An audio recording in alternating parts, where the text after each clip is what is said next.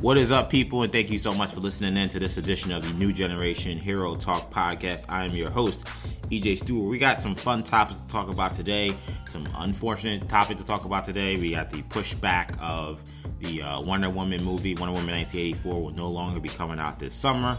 We have a new release date. We'll give uh, our thoughts on that. Also, uh, we got some interesting news, which is the fun news about what will be in place with uh, all the Comic Cons, all the conventions being canceled for this summer. Uh, something new, a couple things new, will be in its place this year. That will be virtual events. So we'll uh, give you guys details on that. We got a new video game coming out. I know we don't do so much on video games, but every now and then we'll sneak in some video game stories and uh, a pretty pretty big one this week. Albeit there was some controversy very shortly after the announcement um, and then uh, I, am gonna bring in my, my co-host here, starting with uh, uh starting with Sham. Shamari Stewart joins me today, and, and one of our topics that I'm really excited to talk about today, Sham. Uh, I was I learned yesterday that it was the anniversary. Um, I believe it would have been the 15th year anniversary. Uh, Batman Begins, which the first thought was like, wow, I'm really old. Oh, but uh, but I saw that, and you know, to me, I always think of the Nolan trilogy to me kind of feeling like the the dawn of the new superhero movie era to me. Um, that combined with like the Iron Man movie, and so when I heard the Batman Begins was celebrating its anniversary uh, just a couple days ago, I, I got nostalgic, and I thought, you know, I got to give a shout out to the Joe Budden podcast because they did something similar with rap in terms of going over uh, all the years uh, in recent years of uh, hip hop debuts, I wanted to go through all the years of superhero movies and to kind of look back and kind of compare them and see what do we look at as the best year for superhero movies. I, you know, when I was doing my research, Sham, it's you know I thought it started maybe around 2005, but I actually thought it made sense to actually start a little earlier than that. So I have it starting in 2002. So I just thought that'd be a good discussion. What do you What are you thinking? Yeah, yeah, exactly. That that absolutely would be a good discussion. Um, I mean, we've had a lot of very uh, spe- spectacular years uh, for superhero movies. And I agree. I think Iron Man and the Dark Knight trilogy is kind of like a catal, almost seem like a catalyst for all the superhero movies that we have now. Um, mm-hmm. And uh, I also feel like the X the X Men trilogy right? Um, the original X Men trilogy and this first Spider Man trilogy, um, those were also um, those were huge. Yeah, they were, like the, they were like the catalyst to the catalyst in a lot of ways. Yeah, I mean, especially with how how monetarily successful they were, um, and also how critically successful uh, most of those movies were. Mm-hmm. And um, you know, that just the hype train surrounding those movies. That, that was really kind of the be- the beginning of all the the hype that we get for really every superhero movie now. so it's really every single one that's coming out. There's a hype train. There's a media media frenzy. Um, so it is. Uh, so yeah, it, it's always really fun. It's always really awesome. Um, but yeah, I mean, going through that list is going to be really fun. So I'm looking forward to it. Yeah, it should be a good discussion. Uh, Kendall joins me as well. Kendall, uh, what are you looking uh, forward to with that discussion? And uh, what else you got for us today? Yeah, yeah. I mean that that should be uh that should be fun, a fun conversation. Um, we've got plenty of good topics uh, on today's show that I'm excited about. But um, yeah, it's been it's been an interesting interesting uh uh week in the in the superhero uh movie television landscape. So we'll talk, we'll discuss all those things. But one thing that I, that intrigues me that I want to talk to you guys about going into this show. You know, I didn't tell you guys what I was going to talk about, but um, I'm actually going to talk about the NBA on oh boy on New Generation Hero Talk. Interesting, right? You know, so the NBA obviously is uh, getting ready to start up in uh, start up in uh, Disney World uh, Walt Disney World in Orlando for uh, next month's uh, resumption of the NBA season. Uh, the, they're going to be a quote unquote bubble where they're not no one in, no one out. You know, you can mm. we, will talk about on sports talk. You know, whether you know debate about whether that's a good thing or you know whether how how bubble will the bubble actually be. All those conversations we'll talk about, but uh, one interesting, they're starting to release a lot of aspects and, and, things about the bubble. One of the things that they've put out is that uh, because they're in Disney World, there's going to be all these amenities and all these different things. You know, uh, ping pong tables. You know, gaming lounges. You know, they're staying in five star hotels and all these different things. But uh, one of the amenities is going to be given to given to the NBA personnel that are, and the families that are there in uh, in Disney World that they will be shown uh, movies. Uh, will be given, you know, any all types of entertainment that includes movies uh, at the hotel, um, at the different hotels, and this will include not only your your typical Disney movies that we've seen, your Lion King, your Avengers, Star Wars. Apparently, uh, according to Keith Smith from RealGM.com, this will also include uh, movies that we haven't seen, including Black Widow. Will be shown to NBA NBA teams and NBA personnel. Um, interesting, interesting uh, choice by Disney. You know, obviously, like if I'm an NBA player and they tell me that, I'm like, all right, so where do I sign? You know, get in the bubble. You know, uh, no, but still interesting, uh, interesting conversation because again, I've been somebody for weeks and months that said that Black Widow should have been out already. Um, they that's something that they very easily could have released uh, on demand. Uh, clearly, the movie's finished if they're gonna show it uh, to a bunch of people in Disney World. Um, yeah, I would have expected to be finished. It was supposed to come yeah, out. it's supposed to come out. You know, Already. so not yeah, it's not like they stopped production and uh, we'll pick back up in a couple months. Uh, the movie's done. Uh, so it's just it's just a frustrating, frustrating thing to know as fans of this uh, of of the movies. Um, and look, happy for the NBA players that get to see it. You know, they they have to stay in Disney World for three months. So I imagine if you told me, look, you can you can see Black Widow, but you have to stay in Disney World for three months no, you can't leave. I don't know if I would do that, but still, it's still a uh, a tough, still a tough. Uh, I mean, I don't know, man. If you're the if you're the Spurs and you're the you're the you know uh, the, the Orlando Magic, you know, and you know you know you, your season's gonna be done probably in a week. that's that might not be a bad deal. That's true. I was gonna say, you know, you're gonna be paying me thousands, tens of thousands, not hundreds of thousands of dollars to do so. Sign yeah, me up. That, that part might not be too bad. Um, I'll be honest. I'm surprised they're gonna I, I don't see why Marvel would agree to that. It just seems like yeah, I was confused. It seems because like, like to me like that would the the the. the the, the chance we're gonna get spoilers is inevitable. I would. It's very high. I can't wait for a LeSean McCoy moment. That's what I'm trying to oh, say. Oh, yo, would... Tony Stark and Black Widow, R.I.P. Stark, R.I.P. long, long live, long live Stark. wow. Yeah, I, I, mean, I think we're. I think I definitely think. Um, I don't know why this you know who, who's asking for that? Who signed what? Why did Feige sign? Did, did I did Iger just say no? This is what we're doing because which I don't even know why he would say that. Look, well, so I think that very, they were trying. They were trying to. They were trying to be an enticing off, enticing location for the NBA. That's the thing. Yeah, like you got a lot of apprehension as we've seen. there. Right, and there's been a lot of apprehension as we've seen in recent days about actually going to the bubble. So how do you make yourself more appealing? You're like, well, here are things that you guys will have amenities to that no one else will have in the world. And I guess so. What is some of these movies will Di- be. I, I think my thing is what's Disney getting out of this? Um, a lot of money, what, I would assume. I, I, think like the, the money, the exposure of having people at your facilities, you know, spending money in, in your park, uh, staying in your hotels. I mean, you're talking about millionaires. I mean, if they're in I some mean, cases probably billionaires, if there are some owners that are going to stay. Like, I mean, I know they're like, um, I know they're celebrities. I mean, are they going to be doing photo ops and doing the whole kind of Comic Con type of type tour where it's like, okay, oh, LeBron, see LeBron. It seems like they not. you know, are they going to be like, are they going to be really generating revenue that yeah, way? No, they're going to be sequestered from everybody, made completely made for television. No one will ever see LeBron if you go to Disney World. uh, but like, that's why I'm like, so where's like the the, the big money? Where it's like, yeah, okay, so yeah, I, I mean, I've talked about it on, on Hero Talk. To... I told EJ, I think Bob Iger wants to be an NBA owner, so I think he's trying to mm. ingratiate himself in the NBA landscape. That's a whole other conversation. But I do think that like I, I get Shamari's point where it's like specifically with the Marvel movies, what's the value? Like, are yeah. is the NBA gonna say no if you don't show them Black Widow, you don't show them Mulan?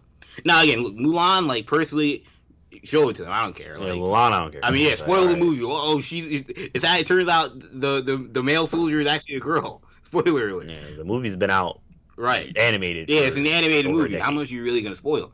But a movie like Black Widow, I mean, ooh. I mean, look, I, that's a I'll big, be honest. I don't. I don't think this is gonna happen. I, I mean, yeah, I hope that I don't think. bad. I don't think that. I don't think that they're gonna see Black Widow. Will they see movies that we don't see? Yeah, I think that Marvel will be like, no, that's not one we can give up. Not with the like. um, I mean, to me, either they'd be incredibly risking spoilers getting out. Uh, to me, again, it would be inevitable because, like, again, Well, they're talking, they're talking about they're talking about bringing Yeah. they're talking about bringing families to these places. Like, like it's not just gonna be NBA players. They're gonna be just random people who get to see these movies. You don't think that's Yeah. gonna get to the internet? What happens? Of course it will. So. So that's why I don't think this will go through. I'm not saying Kevin Smith doesn't have bad sources or anything. Shout out to Kevin Smith. I've you know I've long uh, admired his work. Um, I just don't. I think that Kevin uh, Feige once once they kind of have to cross the i's and dot the t's of or cross the t's dot the i's rather of actually executing that, someone's gonna be like, "Nah, fam, we can't do that." They will not see Black Widow. I'll say that on the show today. That's because it's just, it's, just, it's just ridiculous to me. It's a ridiculous idea.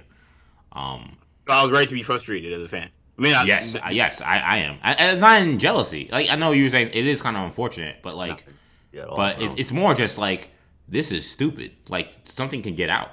Like the movie it's end. very likely. Like that's that's why like um, I know the and you know you could say well we do early screenings of movies and it's like I mean yeah I guess but like that's under the guise of like hey we're bringing in these people who like um you know sign Very waivers and they sign and they're very select and they know hey if you do this if you leak stuff will ruin your life you know like they, Career. you know, yeah like they do a lot of stuff to make sure that like that nothing seriously really gets out no and NBA really cares if oh I can't review movies anymore. I can't see early. I can't go to a movie premiere anymore.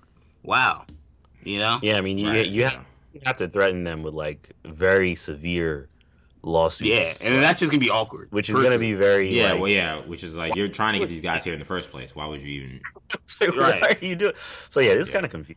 So I don't really understand why this is happening. I don't think it will happen I know EJ, you don't think it will happen. It's a kinda- great I kinda- perk. I- If you're a fan of the movies, it's, it's an excellent well, perk. yeah, if you're a Marvel, it's a great a, perk yeah you're a Marvel fan, you play for the NBA, you're probably like, wow, I'm so lucky. But like, Eternals? um, yeah, but um, but yeah, I don't know why. I don't know why this is happening. I tend to not think that this will actually happen, just because I don't think Feige's gonna let it happen. I don't. I don't did he even know about this? I don't, I'm just like, did he know that yeah, gonna be I don't think he's in the conversations with Adam Silver and Bob Iger. That's why I'm just like, why is this happening? I guarantee you, Feige's talking to Iger about this, and he's like, this can't be happening. Right. So we're gonna remove this and this from the slate because they're gonna spoil it. With how But like that's the movie though. That's the question though. If Keith Smith got this report and he's saying they're gonna be showing early movies, he does mention Black Widow. But like, what other Disney movie? I feel like every Disney movie that that is like, you know, new enough but like not big enough to show in theaters, like Artemis Fowl, have already been released on Disney Plus or planned to be released. did on Jungle Disney Cruise come out already? That got pushed back. Oh, it did. Yeah, that got pushed back. I think Okay. to 21.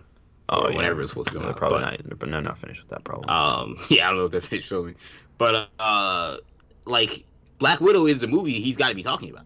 I mean, it's that or Mulan, or like the two like major Disney movies that were supposed to be out already, that are probably done and you can release. And Mulan seems like one that makes sense to release early. I mean, if they really want to release it, we're just gonna get spoiled more than likely. But you know, Yeah. it is what it is. I. You- You're not gonna ban these guys from Twitter. You know, you're not gonna take these guys' phones away. I mean, I I imagine. mean, especially if, uh, especially if Black Widow's as critical to the, as crucial to the storyline of the MCU as Feige seems to be making it out to be. I don't understand why he, why he would just show, why he would just say, oh, "Okay, you guys can, Yeah. you guys get Yeah, it." honestly, get a that screening is six that's a good months in point by advance. Shamari. If they show this movie to these NBA players, it would really change, or really, it'd make me feel a certain type of way about what Black Widow is actually going to be. I'd be like, all right, so this can't be like It's right, not gonna so be- I feel, right. I feel the same way. that it's right. Yeah, yeah, because they, cause they've been they've painted they've been talking like man, if you really want to know like what's what's really been going down the last three years, four years in the Marvel universe, you got to watch this movie. I, I can't see that you're just gonna show a bunch of people three months ahead of when it's supposed to come out, and I'm supposed to believe that. I'm not. I'm not gonna. I'm not gonna believe it. I'm sorry. Like like that. That I agree. I, I totally agree with that notion. Um, yeah, that's gonna be interesting. Again, I don't think it's gonna happen. I think that uh, this was something that was offered. I'm sure when Iger actually goes and says, "Hey, Kevin, I need you to do this," Kevin's gonna be like, "That can't happen," and then he's like, he's got to go back to Silver and be like, "Actually, Like, can't uh, see the- that." Yeah, he'll say something, but he's like, "You can't see that movie, but we can show you these other movies." But I don't. I know we won't. They won't be seeing Black Widow. Um, let's let's get to this show. Let's let's talk about some of the stuff in this week. So obviously, as I said before, um, big uh, movie pushback yet again. Uh, Warner Brothers announces uh, Wonder Woman 1984 will be um, delayed for the second time. The company announced the film's uh, new release date is on October 2nd now. It was no, uh, previously slated to be uh, released in on August 14th, which was uh, a new release date after previously having the June date pushed back. In the company's original uh, tweet, they actually posted a November 25th date, which has some thinking that perhaps maybe that Thanksgiving weekend is being looked at as a potential option for uh, a third release date change if they, that indeed does need to happen. So this kind of stemmed, and we talked about it last month about Tenet kind of being the tent pole, for lack of a better term, for these movies and what was going to happen. And Tenet finally got pushed back this week, even though it was only two weeks. It did get delayed, and then we saw massive amount of different movies being pushed back as soon as Tenet announced, and uh, Wonder Woman indeed being one of them. Uh, I'll give this a sham first. Uh, what do you make of this new October release date for Wonder Woman? Um, look, I mean, I think they are. Um, I mean, they're obviously playing it safe. You know, they don't want to just release the movie in the middle of a you know horrendous pandemic and um, massive uh, civil unrest in in the world. So I think it just makes sense to push it back. They pushed it back pretty far. Um, farther than I honestly would have expected. So I say I'm a little bit surprised, but I don't think it's wrong. I think uh, now Wonder Woman. I have to be honest, Wonder Woman, especially this Wonder Woman movie, it based on the trailers and the imagery, it seems like a summer movie. So it's For a sure. shame that it has to be pushed back to October. It definitely does not seem like an October movie. Uh, but with that being said, I still think it's going to do very well. Um, you know, I think in October, and you know, all this is with the big old big asterisk of whatever happens with COVID. okay, because no one knows. saying you know Wonder Woman, you know by hook or by crook has by to come hook or out by crook. in October. Send people to the theaters. Who cares? no, please don't do that. Um, but yeah, I'm thinking I'm thinking the movie is still gonna do well as long as COVID isn't going crazy, and um, we're not in any kind of second wave, and uh, you know people aren't aren't getting more sick, uh, which the trajectory isn't very good for that. But um, but yeah, I mean we'll see what happens. Either way, it, it's it's surprising to me. I think is my re- is my main reaction. I'm surprised they pushed it back quite so far. Not surprised they pushed it back, but surprised they pushed it back to October. Yeah. Um. Interesting. Um. The Tenet Tenet moving back two weeks is bold. it is bold, man. July thirty first. Wow, going to see a movie. I, I don't know about that. I don't know about that personally. I'm still trying to wrap that about wrap that around my head. But um, look, October. I, honestly, I think this is a soft date. I think they're putting it there now. If they don't have to move, they don't have to move. But I think they are very comfortable with having to move back. That's what I think this is. Um, when we get to that point, I don't know. Like when will we get to the point where it's decision decision time?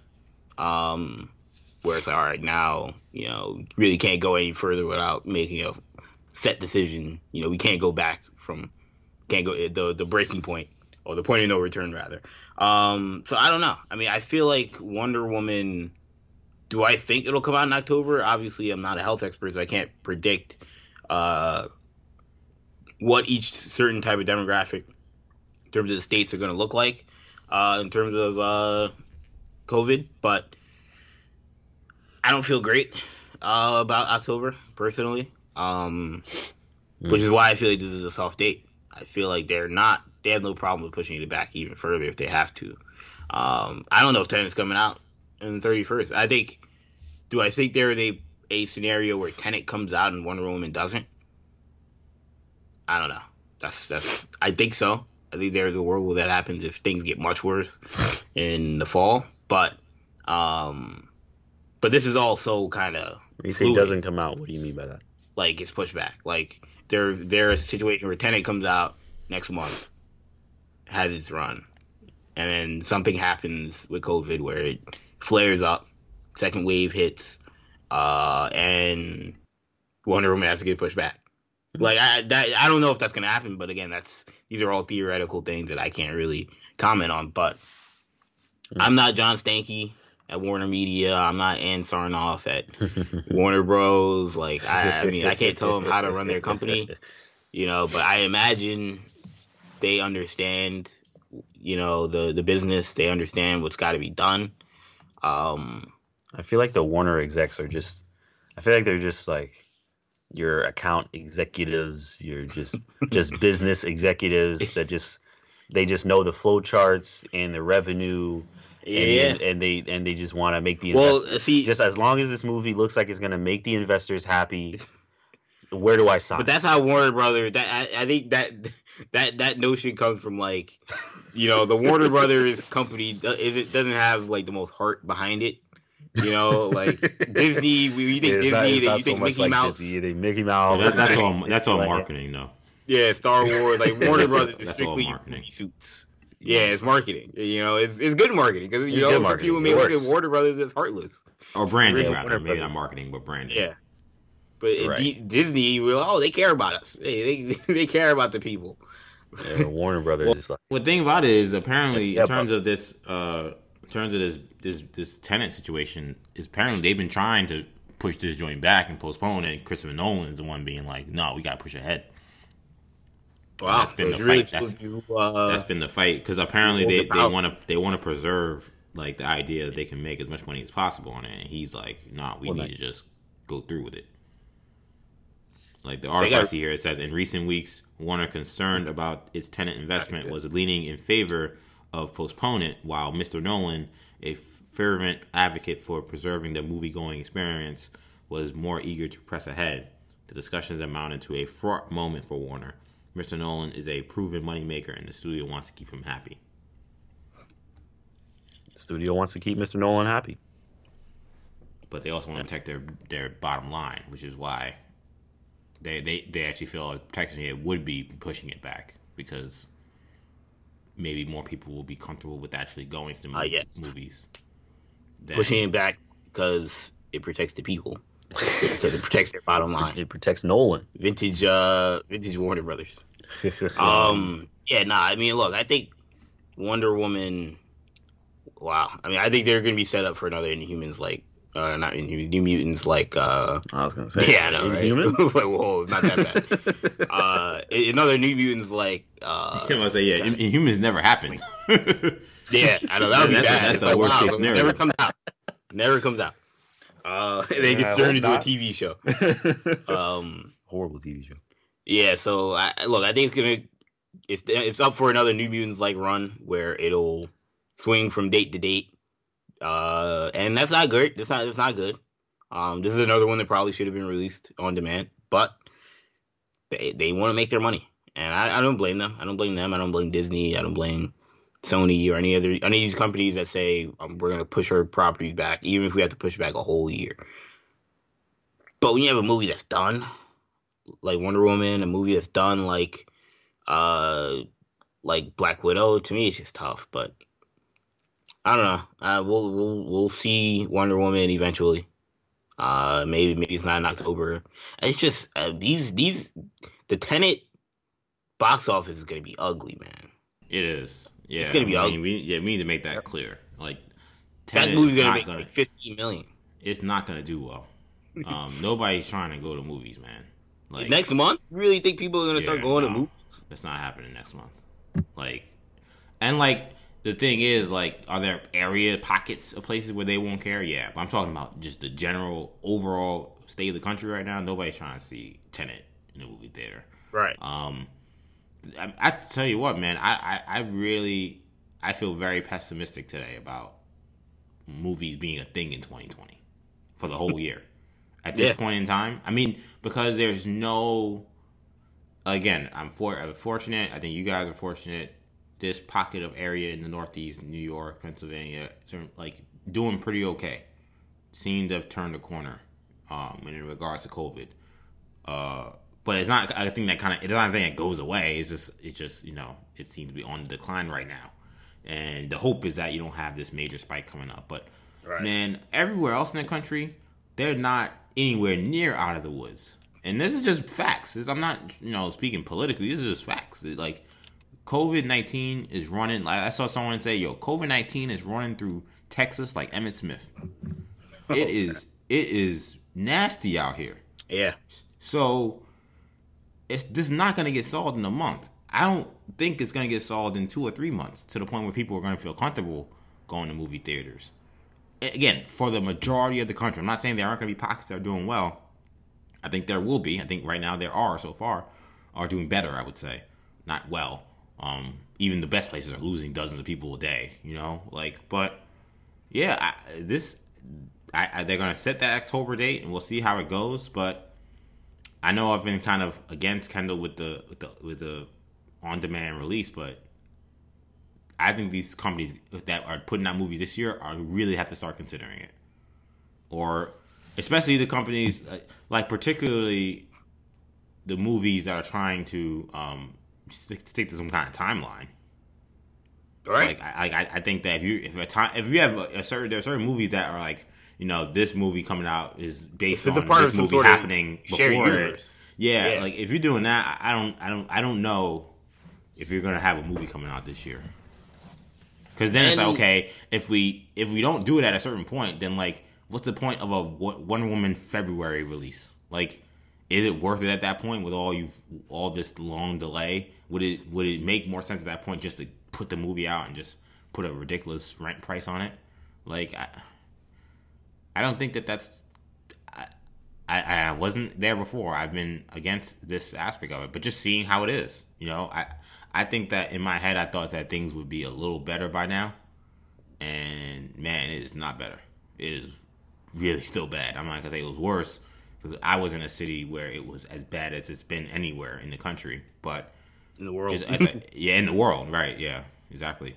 But in terms of just the country as a whole, this is I don't know if we're gonna have movies this year. I really, I really don't, because that's the idea that people are gonna want to go, and it's not necessarily the idea also that it's just uh, the health risk of it. Yes, there are health risks of it, but I think it's even larger, just people taking that risk. yes, the people I, I don't I don't see that happening. You know, people are taking risks to do certain th- like people do taking risks to do certain things now. They're going to bars, you know, drink outside. That's been a huge issue in New York. Um, they're going to restaurants, but are you going to a movie theater that's going to have packed people in it? Like I don't see that happening. I think that Not these, to- like, these again, numbers it'll make gonna millions. look crazy. It'll make millions of dollars, but, But like the losses, the losses you're going to take. the losses are gonna be ridiculous. This movie's Yeah. supposed to make a hundred million first weekend. It might not crack thirty. Yeah, Yep. And Yeah. uh, like, I mean, it's gonna be like just like if you go to see, you know, Alvin and the Chipmunks five in theaters. You know, like how the place probably empty for the most part. You know, like especially past the opening weekend, like no one's gonna be there. That's what it's gonna be like for Tenet. It's not gonna be it's not gonna be packed theaters. Theaters are only gonna be probably gonna be running at full capacity anyway. Yeah. And if they are, they're not gonna be full. And it makes me it makes me wonder what Nolan is, what he's picturing, is gonna be like for people seeing his movie. Like, is I'm like, is he thinking about? Does he picture like packed seats right. of people? Like, is that what he sees, Yeah. or does he just not care? I, I think that like, I don't care. I don't care my- how many people. Like I think that it. I think that Warner Brothers is kind of doing Nolan dirty. 'cause I think they're the sources that are leaking this to the New York Times. I, th- I I would assume his idea and his what's the word I'm looking for? Uh, his stance on it basically is if we don't preserve movie going the movie theater going experience as a thing we could lose everything and that is is i think untenable untenable to him i think he'd mm-hmm. prefer to just put the movie out have some people go and like, you know, it's kind of like it's a really it may be a bad example. So sorry if this is a bad example. I'm putting that out there immediately, but it's kind of like, hey, we're playing baseball after 9/11. Like, you know what? It's what happened was terrible and what happened was bad and we're sad as a country and this is a terrible time but we have to show no fear i'm not saying it's as smart or as brave i'm not making that case at all to be clear because i don't agree with that case to make that very clear i'm saying i think that's what his stance is and but because it's coming from someone who's probably like yo no one's bugging it, his stance comes across a little even more ridiculous than probably what it is. I, that's my guess. I don't. That's my read on it. I'm not sure. I'm not gonna say that's 100 percent true. But if I'm trying to think, okay, he's saying movie going experience. Like, what does he mean by that? It's like what? Because he, what would be at a risk by not doing it? And that, like, what me, me saying, I don't think we're gonna have movies in 2020. I can see somebody saying, man, if we open that slippery slope where we don't put out a movie, and then this company decides we're doing VOD, and this company decides that we're, uh, you know, gonna be putting on our own platform, like, if that becomes a thing then I, I could see someone feeling like the movie theater industry could be on its deathbed. It's a so, it's a harsh reality. It's a harsh way to look at things. I don't again. Again, I don't think I necessarily agree, but I can see someone feeling that way and feel like it's up to them to try to preserve it. I would argue you're trying to do it by putting people's lives at risk, which is to me ridiculous. Which is why I don't agree with Nolan if that's his stance. But I think that's his stance. So as we sit here on June 16th, yeah. Where do we? What do we think is going to happen to Black Widow and Wonder Woman? I think both of these movies will be on available on on demand. Wow! Wow! You think, think both of them are going to be available on demand? Yeah, I do. Delaying Black Widow for a second time could be catastrophic. Yeah, but that I mean that would be really. I'm just trying to look. At, I'm looking at. I'm just looking at the numbers. I'm looking at the numbers. I'm looking at how I mean, New York had its worst situation um, with this virus in April. We're in June now. We're in mid June. And these places, there are other places in the country that are not just now having their worst cases of this virus. And again, not to get political, but there are some states that just ain't doing anything about it. It's not like they say, "Oh, we got to do more restrictions." Oh, they just saying, "Yo, we got it. It's here." like, dude, you know, it's basically every man for themselves, essentially. Like, there's no, they're not putting a lot of ramifications and a lot of protections in place. So, even at best, let's say, okay, this is the worst now, two months from now, will be like New York. Well, man, New York is still messed up. you know what I'm saying? It ain't good here. It's still bad. Because again, we're still losing dozens of people. There's still hundreds of people being hospitalized every day. So it's still terrible. So if, if two months from now it's still this terrible, in other places, of the parts of the country, you can't put people in movie theaters. So, like, um, so I'm thinking again, how long are you gonna keep delaying? I can't see you delaying this movie to ne- those two movies to next year. If, I think if at that point, I think you, you got to have a line in the sand, and I think to me, the line in the sand for for Warner Brothers would be Thanksgiving, which is why I think that date was put out there. I don't think they want to go past that. Yeah, and that's mm. around. Was Black Widow supposed to come out in November? Um, yeah. yeah, yeah. So that's I mean, so again, if if Thanksgiving doesn't happen for for Wonder Woman, it's not happening for Black Widow. If that's the case, then they they probably again go into 2021 with just, just obliterate the Marvel timeline. Um, you'd have to push everything back again. And look, they can they, they can they can take that stance, but I, I I don't think that that's good for cultivating a fan base. Personally, I just think saying we're to go a whole year without Marvel movies. I mean, you could do it. Obviously, the circumstances are understood, but I think they'd be better off just releasing it. You're going to take a financial hit anyway. Uh, you've already taken the financial hit. Uh, but I think you'll win a lot of people over with the if the movie's good with the amount of people reviewing it and seeing it in the eyeballs that it'll have. Everyone's gonna see it. It's Black Widow. Everyone's gonna see that movie if it's released on demand. And if that's the case, uh, it's it's to be just a social media event beyond beyond the whether or not you like a Marvel movie or whether whether or not you like the Black Widow character. And if that's the case, people people are going to see the movie, and if you're confident in the movie, I would put it out, and that would make the subsequent Marvel movies even bigger. But Hmm. I don't know. You know, I, I, but I'm just hoping we get something. Um, I just think a, a year without any major movies is tough, personally. But um, I also I also do want I also do want to throw this in the mix in terms of Warner Brothers uh, news um, because we are getting that DC event. Yeah, I was gonna Um, get to that. Yeah. Uh, you were gonna get to that? yeah, Yeah. we're talking that, about that. Okay, all right. So I'll, I'll let you get to it. um, so so speaking on that, I was just gonna say, uh, with summer conventions canceled for this year, two major virtual cons were announced this week. Uh, Warner Brothers announced, as Shamari was just mentioning, that it will host the first ever DC Fandom on August 22nd. It'll be what they call a free virtual fan experience that will include reveals from cast members and crews of all of DC's top properties and projects. That includes the Batman, Zack Snyder's Justice League, the CW Arrowverse, and plenty more. Uh, meanwhile, San Diego Comic Con announced uh, more details for its Comic Con at Home event that will take place July 22nd to the 26th. The event is promising to bring panels and presentations on comics, games, movies, television, and other pop culture to your living room. It is unclear, however, if we will be seeing the big Hall H presentations uh, like we usually have from the past in with the likes of Marvel and DC.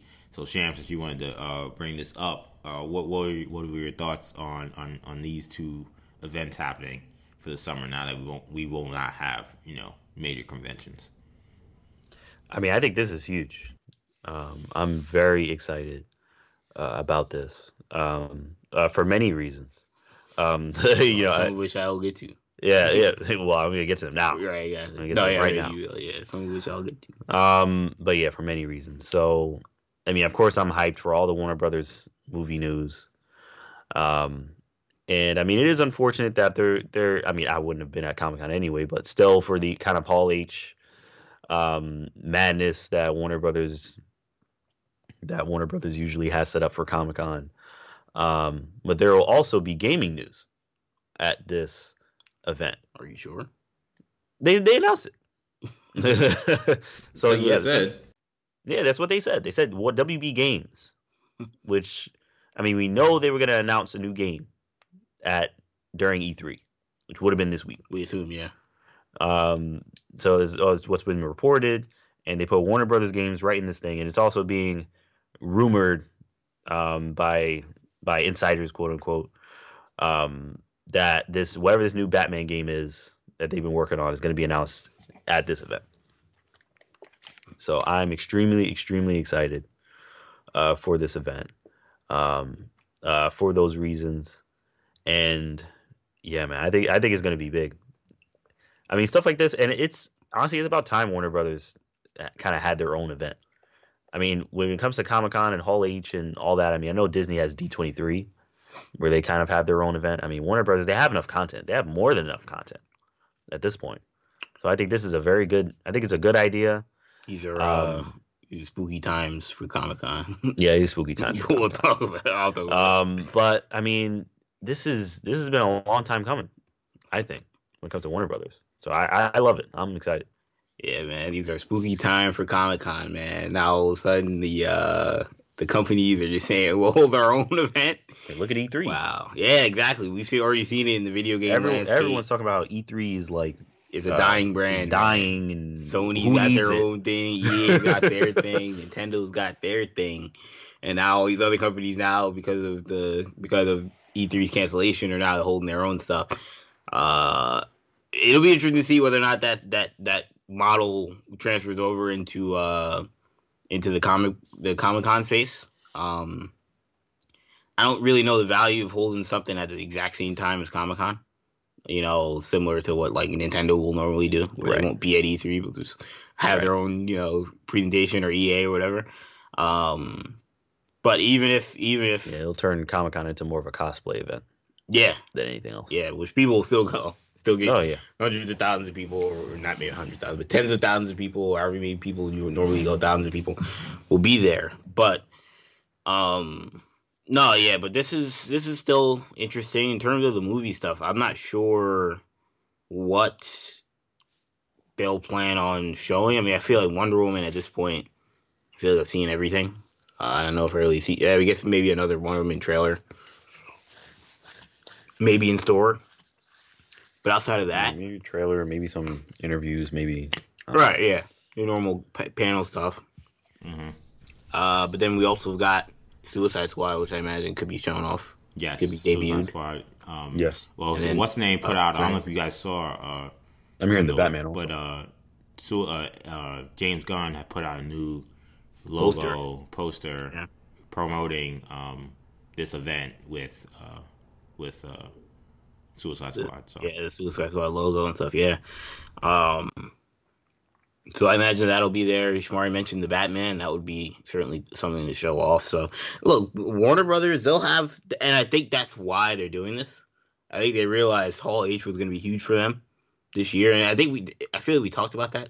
Maybe we did, maybe we didn't.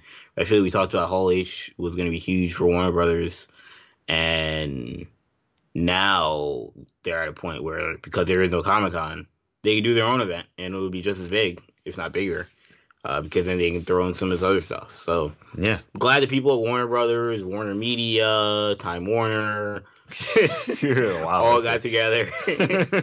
no, but I'm glad DC Comics and whoever else in Warner Brothers got together, realized this is a, a smart uh, way to go about this. Um, and not to mention there may be some HBO Max properties coming out as well. Um, Titans maybe another thing. that's, So, that's true. But yeah, Yeah. they they I mean they've got a portfolio to do something like this. Like Shamari mentioned, it makes sense. Uh, not to mention some of the comic books and other stories and stuff they're gonna be coming out with animated movies. They we actually have a new. Uh, I was telling Shamari earlier this week we have a new uh, Bruce Timm Batman movie coming out with. Uh, uh, it's gonna be about Batman's like martial arts background and it's gonna have Lady Shiva and Bronze Tiger. yeah Bronze Tiger, Love Lady uh, Shiva. Richard Dragon. Our Just boy watching. Uh, I just I just went back to um. I just went back to watching Beware the Batman again. oh, classic, Um, classic uh, uh, show. Yeah, yeah, classic man. Um, so yeah, yeah, you told me Lady Shiva. I'm like, oh man, sign up, sign me up, man. Um, Yeah, Richard Dragon, the villain. We haven't really seen Richard Dragon, I don't think, in any animated form. Right. So, uh, Ricardo Diaz is back. You said this is this a movie? You said Yeah, this is a movie. That's cool. Yeah, I'm, I'm looking forward to see how that comes out. Yeah, this is this is a. I, I, first of all, I think this is a great idea by DC. I think that, you know, you know, was the last year all the those all those reveals for you know Black Widow and all those D, Disney Plus shows was that at D twenty three? Was that at Comic Con? I don't remember. Uh, that was at uh, Comic Con, That was at Comic Con. Okay. and then D twenty three showed off D23 they had Marvel. they Moon they Knight. and that, yeah Ms. Marvel Moon Knight. Okay, right, yeah, yeah. I Yeah. felt, I felt like, yeah, I know that, that, you know Marvel killed both of those events, um, just murdered Yeah. both of those events. I mean, it was probably the biggest year they had for those for those events in a long time, and it, it, I th- I always felt like you know it was unfortunate that DC and Warner Bros. didn't have something to kind of combat that possibility. You know, um, obviously they're in a different stage of the game in regards to their superhero library. You know, Marvel's at the point in the game where they're doing movies and TV now. Uh, Warner Brothers is not. You could say maybe they're there because they are doing TV, but it's it's different. It's not the same. It's not as high pro, high quality in terms of at least what Marvel is promising they'll do. Whether they'll do it, we don't know. But um, the fact that like DC was unable to kind of put something like that together, I always thought was a little bit of a disadvantage. So I think this is a great idea for them because I agree with you guys. They have the they have the stuff now. Maybe they didn't have it in the past.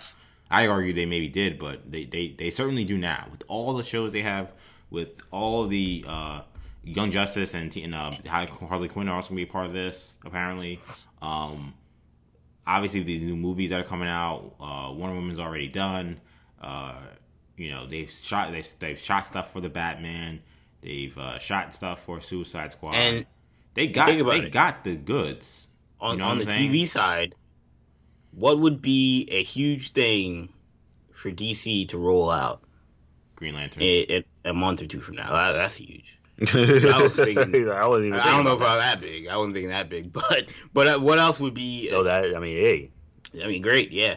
Uh, but I was thinking like, what something uh, you know that would be very practical that they could come out and unveil at this at this panel during this panel or whatever. Uh, when is this going to be? uh, August twenty August second. July. 22nd. Two- oh, sorry, August. August twenty second. Yeah, two two months from now, what, what would be a perfect thing to unveil, television wise? That we've been talking about the last couple of weeks. What you been Uh, talking what about? missing? I, I'm I'm drawing. Starts with a blank. B.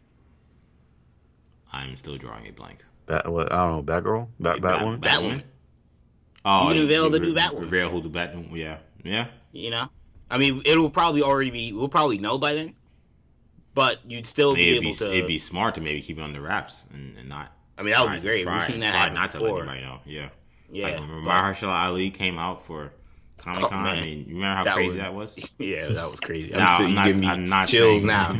yeah, no, I'm not saying obviously whoever they pull out is going to be like Mahershala Ali, but you know that's still big. That's still big news, massive news. Because as we've said in the past, Batwoman has a huge fan base given its uh, uh its representation of LGBTQ uh, community. So Yeah, and just given the debacle that was the the the Ruby Rose kind of exit, you know, that's going to be a huge story.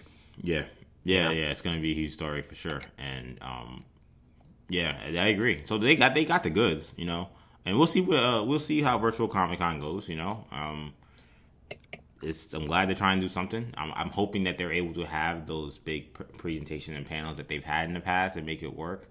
Um, they, you know, they've been working. They they announced that they were going to do this uh, last month, so they've had some time to like start to. Really We should be getting together, an- but it's still a short amount trailer. of time. We should be getting an Eternals trailer in- the not so distant future. Mm, Um, assuming Eternals still is coming out whenever it was, you know, obviously not this year, but you know, assuming the schedule doesn't shift again, yeah, uh, now would be around the time where we would get, or maybe not now, but coming up would be around the time that we would get a a, a trailer for Eternals. So that's something that I imagine could be cooking in the lab, and if that's the case, they could want to unveil it at Comic Con. yeah, man. It should be it should be an interesting summer, uh, and we'll see how this new world handles these big conventions now that they all have to be virtual. Uh, other big news that came out last week, and this was, I believe, a stunner. I think for a lot of people, despite the controversy that kind of came about afterwards. But uh, Sony, of course, is putting out the PlayStation Five later this year. Um, I'm assuming a lot of people will be trying to get that joint shipped to their houses and not try to be fighting somebody in a Walmart who's not social distancing or wearing a mask. I'm assuming a lot of people are going to try to avoid that. But this console, as of now, still slated to come out. And among the new games that will be uh, part of this kind of legacy uh, release will be a new game, Spider Man Miles Morales created by Insomniac Studios. This is huge for a lot of gamers and huge for a lot of Marvel fans. If you have not uh, played it already, the 2018 Spider-Man uh, PlayStation video game is, I think the word iconic. I think is fair to talk about it with that. It, it was a game changer. Um, it's one of the greatest superhero games of all time. It, the billing that it got, the hype that it had, and how it lived up to it, pretty much on on, on all facets: gameplay, story mode, um, overall satisfaction, replay mode, like everything about it. It was just a, it was just a complete grand slam. And you know, Miles Morales is in that game, and I don't think anybody thought we'd be seeing anything from Insomniac this quickly from them. So when they announced that this new game was coming out, people were stunned, especially for a new console that you would think you'd have to work with a new engine, new everything. But this is uh, this is a thing. Now it became a little bit of a controversy because uh, a, a a Sony executive, uh, Sony Interactive Entertainment EVP, uh, Simon Rutter, did an interview with Telegraph that really kind of threw cold water on this reveal. He said, "quote uh, There's a substantial Miles Morales component, which is the expansion element." also within the game as well. There's been major enhancements to the game and the game engine, obviously deploying some of the major PlayStation 5 technology. I think what is very interesting for everyone is to see how familiar games might be to some degree changed through the workings of PlayStation 5. Boy, did this throw the internet ablaze or you know light them ablaze. Like it was this got people were really upset about this. Um, we hear the word expansion uh, you hear the words um, what it, major enhancements to a, a game that's already out. That that all that language suggests that this was, um, you know, same engine, different character, but basically the same game. That's that was the impression that people got when these words were coming out from Mr. Reuter or Rudder. I'm not sure how to pronounce his name, so apologies to him. Uh, and then what was crazy was then all of a sudden Insomniac came out and said that wasn't true. And Insomniac put out a tweet saying Miles Morales, uh, Spider-Man Miles Morales is the next adventure in the in uh, Marvel's Spider-Man universe. We will reveal more about this standalone game at a future date. And then there were various people who kept saying, "Yeah, but what about these comments about it being an expansion?" And within those tweets, they kept responding saying it is a standalone game. So clearly there was some kind of disconnect. Um, when I saw this, I, felt like one, how it, it was kind of mind-boggling that Sony's Sony and Insomniac weren't on the same page with their messaging.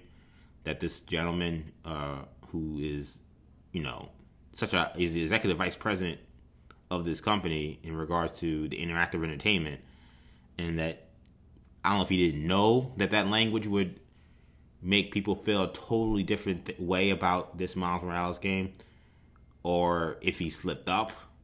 But it just seemed like a mess. I, I it was now there's just a lot of confusion. I think now there's a lot of skepticism about this game.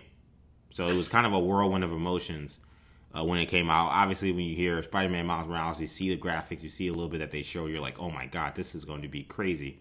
And then we hear it's an expansion that kind of you know tempers those expectations. So, Sham, what do you make of what happened with this? Um, yeah, I mean, well, first of all, obviously, I'm extremely excited um, about the game coming out. Uh, you know, and you're you're correct in saying the Spider-Man game was so is so well done, and I was excited. I was so excited for that game, and it exceeded my expectations. I couldn't put that game down. So, you know, I can't wait to get my hands on this game. Now, with regards to the kind of confusing comments, what I'm thinking is going on here, and this is something that has been been a trend in the in the gaming industry as of late with regards to a lot of single player adventure type games where they'll come out they'll come out with kind of side almost like side story games. Assassin's Creed has done it a couple times. Um, the Far Cry games have done it where I played those games and those are fun. Where they'll come out with this it's basically a smaller version of the game. It won't even it won't cost a full sixty dollars, it'll be like forty dollars. And it's a shorter story a smaller game, but it's it runs basically the same. Uh, with some, you know, it'll have improvements because it's a different game and a newer game, so they'll improve upon various different things. But it'll feel like an expansion, which I think is why he phrased it that way. When he said it that way, that's probably what he was trying to let people know. Um, is to not expect a full game, so to speak, Right. that it'll be it'll be a shorter adventure, and that's kind of what I expected when I watched the trailer. I was like, geez, they came. I was like, well, how did it take so long to make the, this first game, and then and now for this game, it's already out. Yeah, because that was How the thing. The happen? whole the whole process of the Sony Spider-Man game, that was like a two year, full two year thing. When we first heard That was a about long it, when project. we got it, it was at least two years. So when Yeah, that's why long everybody was stunned when we heard this because we were like, "How did they have the time to do this It's like, how did they make this already? Like the, the on a new the- console?" Yeah, the dev kit for the PS5 has not been out. I mean, I mean, it's been out. People have been working on the PS5 for a while, but I mean, I, I feel like they were working on the, the Spider-Man PS4. You know, not even that long ago. The game came out. When did, what did the game come out? Like last 2018. year, a couple years ago. Yeah, 2018. So it's like this game came out not even that long ago, and they were still coming out with DLC for the game after that. Exactly. Yeah. It's like where did the time come in for them to just create a whole new like full new Spider-Man game? So it's hard it's very hard to believe. So I kind of expected this to be a shorter adventure. So I'm thinking that's what the the um, Sony Interactive Entertainment exec was trying to say, but Yeah. he shouldn't have said it that way. Yeah, yeah, no, I think I think Shamari's got it. You know, Shamari's a vet with this stuff, and he, he, I mean, we get that if you if you watch if you watch the trailer, Um, and like you said, if you pay attention to the way these things are being made and the way these games are normally made, there's no way this game's a a, a true sequel to the first one. Um, that's not coming out for a couple years. Uh, and I think there's a bridge. There's a bridge game, and it's fine. It's still Right. going to be a cool story, something they set up in the original, and it's graphically it's a massive step up, massive step up. And if you like playing with Miles Morales, you know, or if you like the Miles Morales character, character, you want to play with him, you got to get the PS5. Yeah, um, so I mean, I think it makes sense from Sony's perspective, but I, I, I don't think they want people to understand that. Uh, I don't think the guy's lying to the people, so that's why people are upset at the guy. People are, I guess, if you're upset at Sony because they're marketing this as sort of a sequel and it's not. Well, I mean, yeah, I mean that you then you you're not hip to the you're not hip to the tricks, you know. Not- like they're they're not gonna tell you that. Oh yeah, this is an expansion. You know, like they're not gonna tell you that. But unfortunately, this guy did. And but my thing is, look, at least he told at least he was a straight shooter. you know, he didn't tell me, oh Yeah, this, this is a massive step up, and you know, this the sequel to the first, and you know, we're gonna have such an expansive. This game's gonna go deeper than the first one. It's not gonna go deeper than the first one.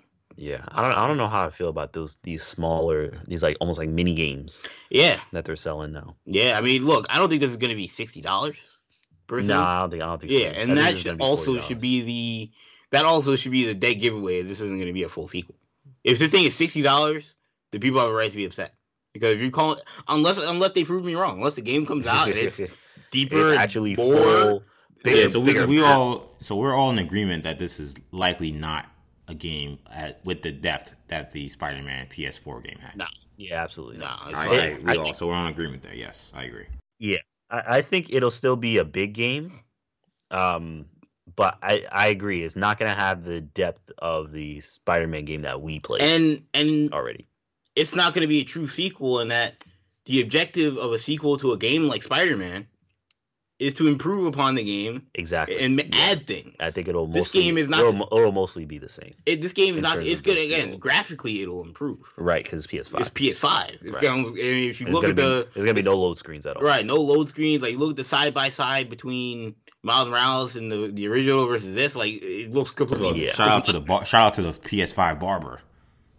the- Yeah, I know, right? You gotta his, yeah, his lineup was was tight, up. yo. Lined yeah. Because this is PS4 barber, man. He was he was a little shaky, man. that twenty dollar cut was definitely uh definitely not money well spent. But that, that PS that PS5 barber, yeah, yeah, he had Miles looking tight. Yeah, the Jayson Tatum joint. So no, no, but no. I mean, I feel like this is going to be a very, very. It's going to be a fun mission. Uh, multiple missions. I don't say mission. That- say, I- that- now that's a DLC. that's a DLC. that's something might as well just release on PS4. mission. But like, it'll be, it'll be a, it'll be a fun story. It'll be an adventure. you know, it'll be a fun adventure. Um, which is why it's almost a re-release, a remaster kind of thing, but it's a new story, so that that should be fun. But there's a difference between a remaster or a reboot type game and a sequel. A sequel where the game is literally the engine is improved upon, or the engine is changed in a way that improves the game or makes it deeper. Or you add things to the story, you add new modes. I don't think that we're gonna see that in this. So, Mm. I mean, my heat wouldn't be directed honestly at the guy. It'd be directed at Insomniac, which is why Insomniac was like, "Oh, that's not true. Slow down. It's gonna be you know a sequel or this or whatever." Like Standalone successor. games, what they kept trying Yeah, to say. standalone. Which to me, that all right. It's a, so what? It's a standalone. Like Miles Morales, the standalone character to to Peter Parker. But that doesn't mean that the game isn't. yeah, the engine isn't the same. Yeah, Yeah, the engines. I'm not gonna play it and be like, "Wow, this is kind of the same game." I'm just playing Miles Morales, which again, by the way, is still cool. Oh yeah. Um, it's still worth the money. yeah. I was just gonna say real quickly, how They don't have to from a percent from a percentage standpoint, how much of this game do you want to in terms of like how big it is? Like like what percentage would be happy for you in terms of how big it is compared to Spider-Man PS4? Like if it's 50%, 75, like what percentage do you feel like I can feel comfortable with this? I would say sixty to seventy-five. I'd say forty to fifty. Wow. Really? Yeah. 40 to 50. I don't think that that would rock with me. Yeah, I, I'd be cool with that. Better I mean, when I played, then. I mean, I remember because I played uh, Far Cry New Dawn, and right off the bat, um, you could tell that game was much smaller than than um, Far Cry Five was.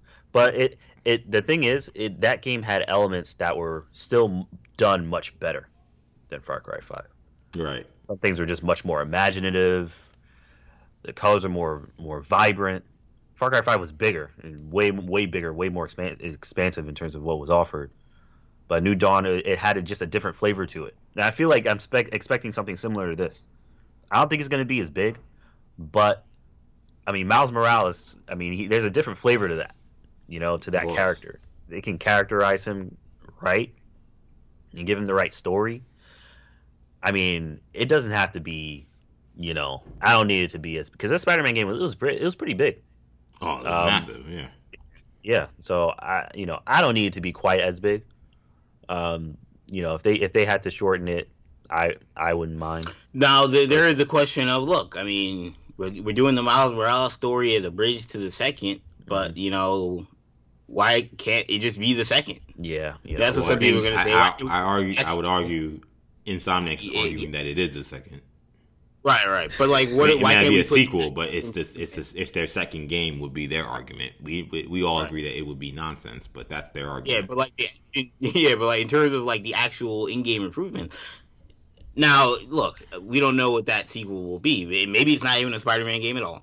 But if it is a Spider-Man game, maybe it's a mix of both characters. You know, maybe they do a Spider-Verse thing. I don't know. There are ways they can still do it, and you know, it not be controversial. But like, if we just go back to Peter Parker and say, "Oh, yeah, Miles Morales has a side story in between to kind of bridge the gap, keep people happy," uh, I don't know about the optics of that, but that's just me. Yeah, I feel you. I, I I feel that. Um, I I yeah. I mean, I feel that. You know what I'm saying? I guess what I what I would say is I think that I think that people were so in love with the first story that you know this that Spider-Man story I think now kind of holds up when it comes to like when we think about best Spider-Man stories, and I think people are like, I don't think people are done with that story, that Spider-Man, that universe that was created and I think that people want to see more from that. So I think that's the issue. I think that um, I, I I get the point for sure, and I think that they could still do. I think they would do more Miles Morales games. I think, but uh, just from the fan perspective, what they want, I think they also want to continue that Spider. I want to continue that Spider-Man story. I love Miles Morales too, but I'm not done with uh, the Peter Parker and the Mary Jane and the universe that they created with the last Spider-Man game at all. Um, I thought they did a great job of leaving uh, a lot of Super Spider-Man heroes on the sidelines. We didn't have Green Goblin. We didn't have Hobgoblin. We didn't have Venom. We didn't have Carnage.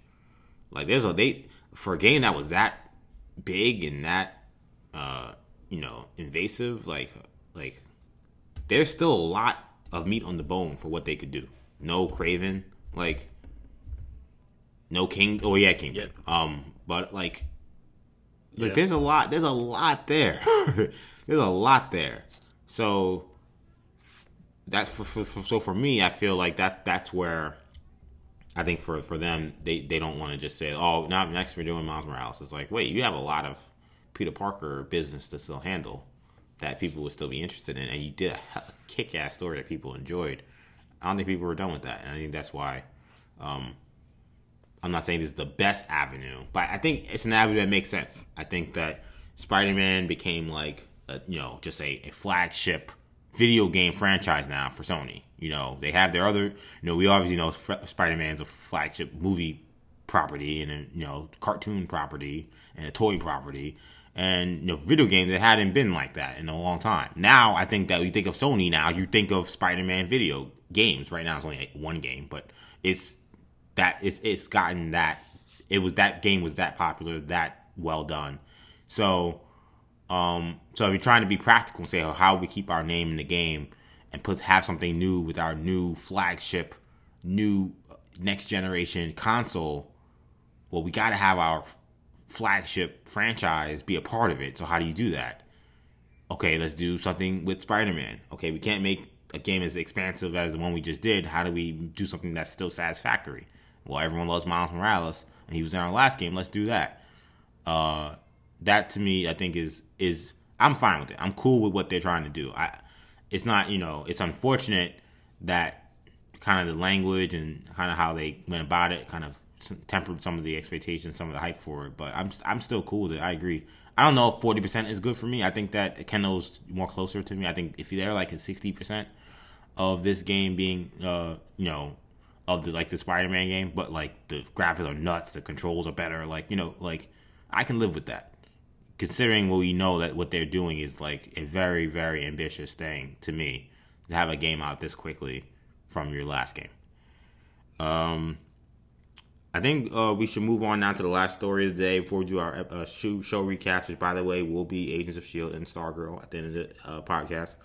And I want you guys, you guys can pull up the uh, list I put together because, as I said earlier at the top of the show, you know, when we were talking about celebrating 15 years uh, of, of Batman Begins, which, again, like when I talked about at the top of the show, really, no, the Nolan movies really feel like the beginning of an era with this these superhero movies. It felt like the Nolan movies kind of changed the game, and uh, and I'd, I'd, argue since you could say that it definitely has. You know, in the movie we had coming out after uh, after that movie, and and what I did was I compiled basically a list of every. I, I tried my best to get every superhero movie. I'm not sure if I got all of them. I think I did.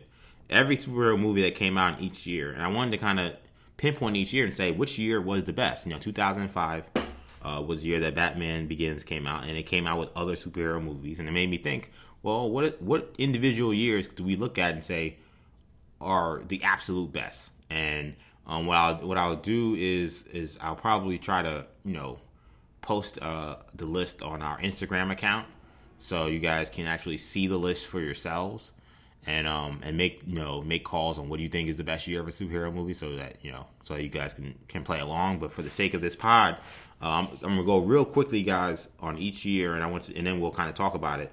So i started at 2002 because that was the first year i could see that there were clearly two major superhero movies that came out in theaters and that's kind of the, the parameter that i had. They had to come out in theaters and they had to be superhero movies based on you know major comics and that was really it. Um so, uh, it's 2002 was the first Spider-Man movie, which again for a lot of people will they they also say that that feels like the beginning of the, the era of superhero movies. But uh, Spider-Man and Blade 2 came out in 2002. 2003 we had Hulk, X2, and Daredevil. 2003 we had Blade Trinity, Catwoman, Incredibles, The Punisher, and Spider-Man 2. 2005, I said before we had Batman Begins, Constantine, Elektra, Fantastic Four, Sin City, and Vin, V for Vendetta.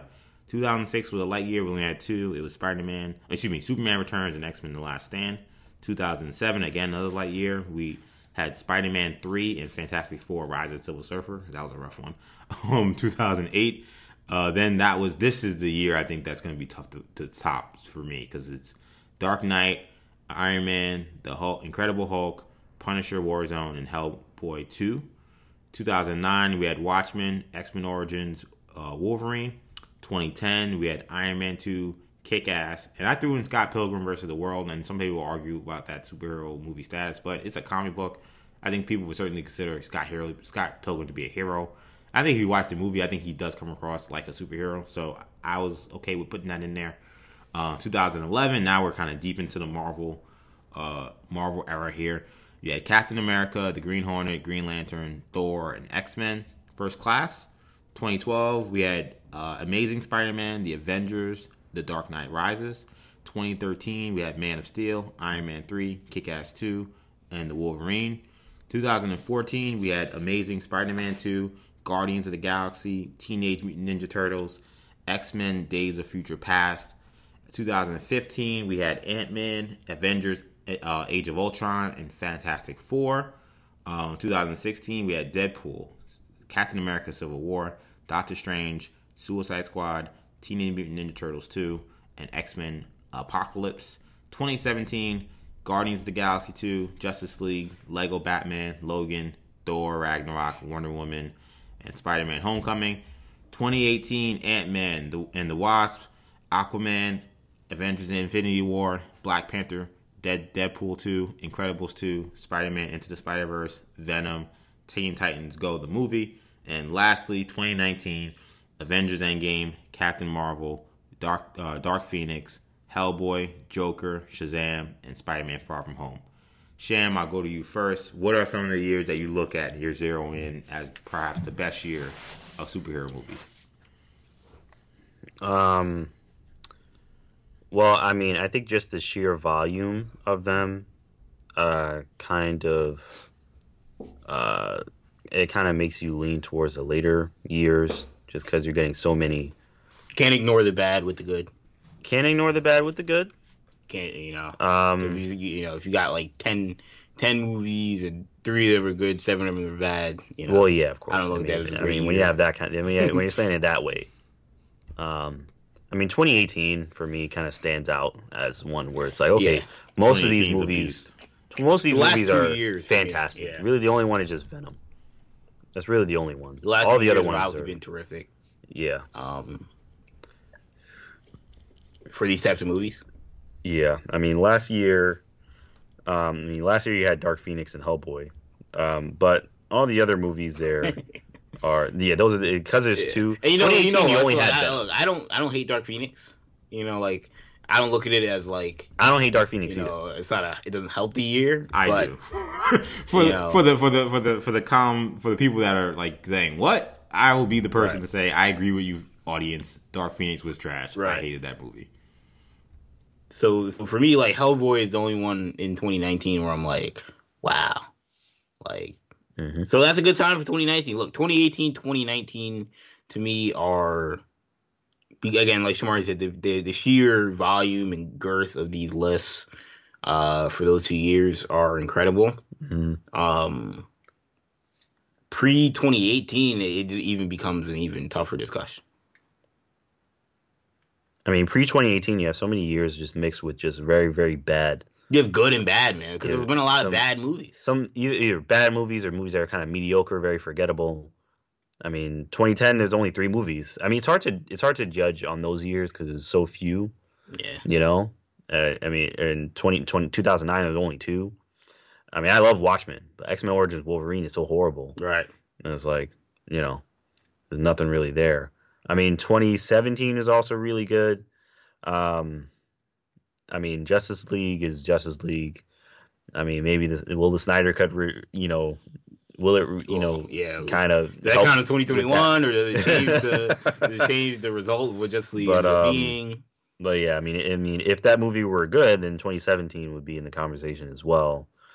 Um, So, but- so if you're looking at this list from a, if you're looking at it from a impact standpoint or a hype standpoint, you know, you kind of put yourself back in the in the year, I mean, and you can't do that. and that's though. that's hard to do. I think you got to you got to try to do it. I think that's part of the You know, part of the fun of it to me because that's where obviously, because that's where when, I, when we think though. about that yeah, the, we- the hindsight is But when we think about that, to me, like I think you got to do that, and then also talk about like execution, like how they lived up to it, or whether they did or not. right. That's you where know, like that's why 2008 to me always still is a is a is is an important year, and I understand that you know Hellboy 2 and Punisher Warzone are in there, but man, Dark Knight and Iron Man, and you know separated by a month, and to think about what that meant for superhero movies.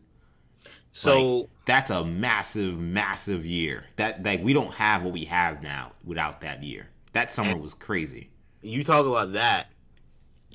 I was looking. I was looking at 2012 because in 2012 you had. Avengers, uh, which obviously at the time biggest event in comic book movie history until we had you know obviously Civil War, Endgame, Infinity War, Fasted, but biggest event in comic book movie history at the time.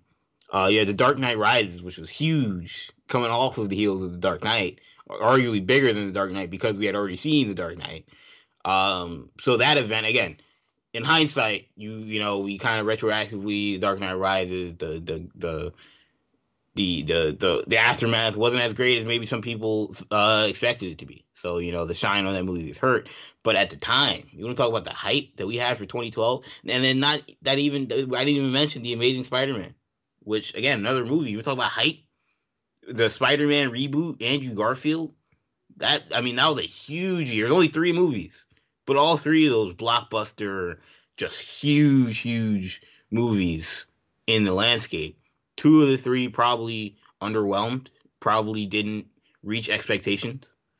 And then obviously you had Avengers. So again, if we're talking sheer, if you're talking just like quality, I wouldn't put 2012 in the conversation.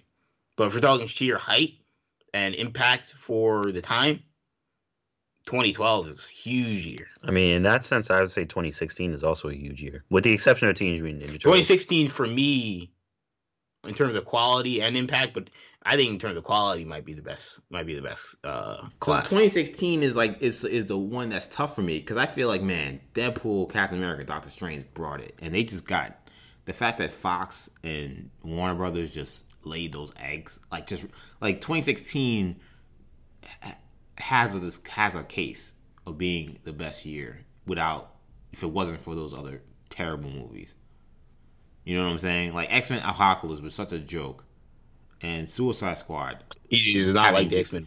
recently oh please i love x-men but apocalypse and dark phoenix pass um that's tough because man go, deadpool and captain america in a, in a summer is that was in civil war i mean that was that was crazy Not Actually, only I- in a summer, it was like in the span of like, it was in the span of like three months. Yeah, it wasn't. Yeah, those are very Yeah, close to each other. You had Deadpool in February, and then you had Captain America in May. That was huge. I also forgot to put uh captain america winter soldier was in uh 2014 Whoa, EJ, that's a huge Uh, that's, a, omission. that's a big i one. know now, I gotta, now I gotta reevaluate 2014. because that means 2014 you got now you had three juggernauts. you got guardians Yeah, days of future past and winter soldier And I like that first team. I, I, like like that. both. I like that for team. I like both, I like both. Yeah, personally, I like And, both of those. Yeah, you movies, had, but and you had Teenage Mutant Ninja Turtles. Amazing Spider-Man Two was you know hot So, garbage. that, now that was a dud. I, I will give EJ that. That was a major dud. yeah, that's that a, that's garbage. that's one of the biggest, arguably the biggest dud on this list.